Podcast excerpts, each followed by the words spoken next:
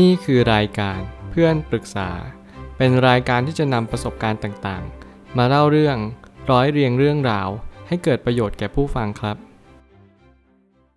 สวัสดีครับผมแอดมินเพจเพื่อนปรึกษาครับ วันนี้ผมอยากจะมาชวนคุยเรื่อง หนังสือ The Five Dysfunction of a Team The Leadership Fable ของ Patrick Lencioni หนังสือเล่มนี้ที่ผมหยิบขึ้นมาอ่าน เป็นหนังสือที่เก่าแก่พอสมควร แน่นอนนี่คือหนังสือเล่มแรก ๆ ที่ถ้าใครอยากที่จะมีทีมเวิร์กเป็นของตัวเอง แน่นอนเราทำองค์กรเนี่ยเราก็ต้องการทีมเวิร์กเราต้องการทุกสรรพสิ่งที่พรั่งพร้อมหรือพรั่งพรูในจุดที่ดีที่สุด แต่แน่นอนการที่เราจะมีทีมที่ดีเรารู้หรือเปล่าว่าสิ่งที่ทำให้ทีมเราแย่หรือว่าทีมเราไม่สมบูรณ์แบบที่สุดเนี่ยก็คือมีอะไรบ้าง แน่นอนหลายคนอาจจะยังไม่รู้และหลายคนอาจจะมีความรู้เหล่านี้อยู่แล้ว ซึ่งการที่อ่านหนังสือเล่มนี้เนี่ยมันอาจจะไม่ได้ช่วยอะไรมากมาย เพียงแต่ว่ามันทำให้เราได้ตระหนักได้ว่า สิ่งหนึ่งที่สำคัญที่สุดนั่นก็คือ ความคิดของคนในทีม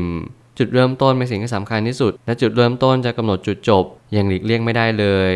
หน้าที่เราก็คือค่อยๆสอดแสวงหาความจริงอยู่ข้อหนึ่งว่า อะไรคือตัวต้นเหตุ และอะไรคือสิ่งที่ทำให้ทีมทีมหนึ่งเนี่ยไม่สามารถที่จะไปต่อได้นาน รวมไปถึงไม่สามารถที่จะยืนหยัดต่อสู้ กับปัญหาต่างๆ นานาได้เลย เพราะทีมเหล่านี้เขามีคุณสมบัติที่ไม่ดี ครบทั้ง 5 อย่างเลย ผมไม่ตั้งคำถามขึ้นมาว่า การทำงานเป็นกลุ่ม หรือที่เรียกว่าการทำงานเป็นทีมนั้น จึงไม่ใช่เรื่องง่ายที่จะทำให้มันสมบูรณ์แบบ เมื่อเราทุกคนมีเหตุผลในการมีชีวิตอยู่ไม่เหมือนกัน แน่นอนเราทุกคนก็จึงอยู่ด้วยกัน อย่างมีความหลากหลายอย่างยิ่งแน่นอนเขาว่า diversify เนี่ยหรือคำว่า กลุ่มก้อน รวมไปถึงสิ่งที่ทำให้เราเป็นอยู่ทุกๆวันนี้ ความหลากหลายและความแตกต่างทำให้เรามีความรู้สึกว่าสิ่งที่เราทำอยู่ทุกๆวันนี้มันอาจจะไม่ได้มีความหมายอะไรมากมาย แน่นอนมันมีคนที่เห็นด้วยและไม่เห็นด้วย มันมีคนที่ขวางทางเราและสนับสนุนทางเรา ตลอดเวลา ต่อให้คุณอยู่ในทีมหรือไม่อยู่ในทีม ต่อให้คุณอยู่ในครอบครัวผมก็เชื่อว่า ครอบครัวก็คือหนึ่งหนึ่งทีมที่เราอยู่ด้วยกัน บางคนอยู่พ่อแม่ลูก 3 คน บางคน พ่อแม่ลูกแล้วก็มีพี่น้องมากมาย แน่นอนเราอยู่กันเป็นทีมกันทุกๆ วันตั้งแต่เกิดจนตายเราตระหนักรู้กันหรือเปล่าว่า สิ่งที่สำคัญที่สุดนั่นก็คือ เราทำอย่างไรให้ครอบครัวทีมรวมไปถึงองค์กรของเราผ่านพ้นอุปสรรคไปได้ แน่นอนผมก็มีความคิดก่อนที่ผมจะอ่านหนังสือเล่มนี้ว่า การที่เราจะทำให้ทุกอย่างผ่านพ้นไปด้วยดี การร่วมมือเป็นสิ่งที่สำคัญ การเห็นพ้องต้องการการไม่ขัดแย้งกันไม่ขัดขากัน รวมไปถึงการไม่อิจฉาริษยา สิ่งเหล่านี้เป็นสิ่งที่เรารู้กันอยู่แล้ว เพียงแต่เมื่อไหร่ก็ตามให้เราทำเป็นองค์กร รวมไปถึงเราหมุดหมายไปยังอนาคตเนี่ยเราต้องชัดเจนเลยว่า สิ่งที่ควรหลีกเลี่ยง 5 อย่างเราต้องมี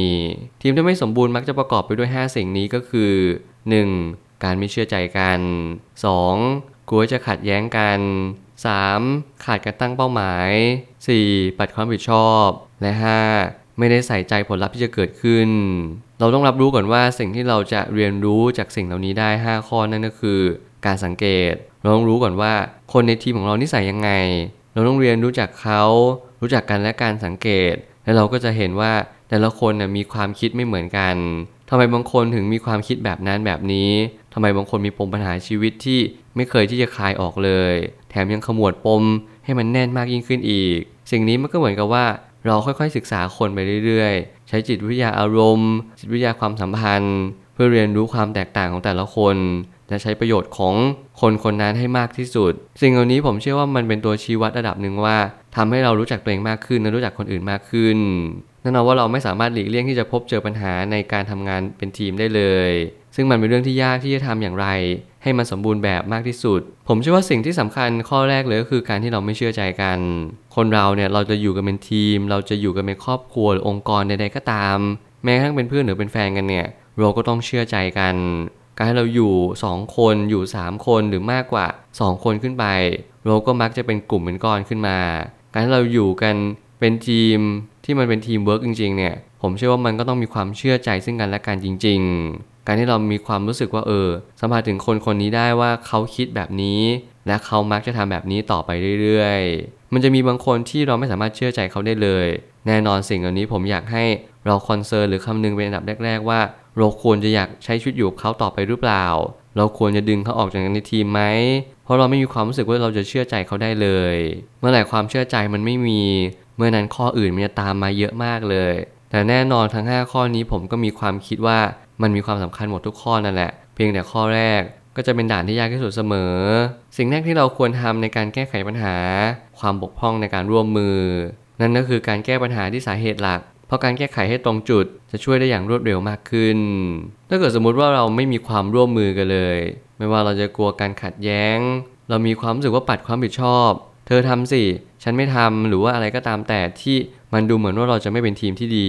สิ่งหนึ่งที่ผมเชื่อว่าเราควรจะทำนั่นก็คือ ลองจับเข่าคุยกัน ลองดีพ o เซชันกันดูเลยว่า เรายังมีเป้าหมายเดียวกันหรือเปล่า เรายังใส่ใจในผลลัพธ์ที่มันจะเกิดขึ้นไหม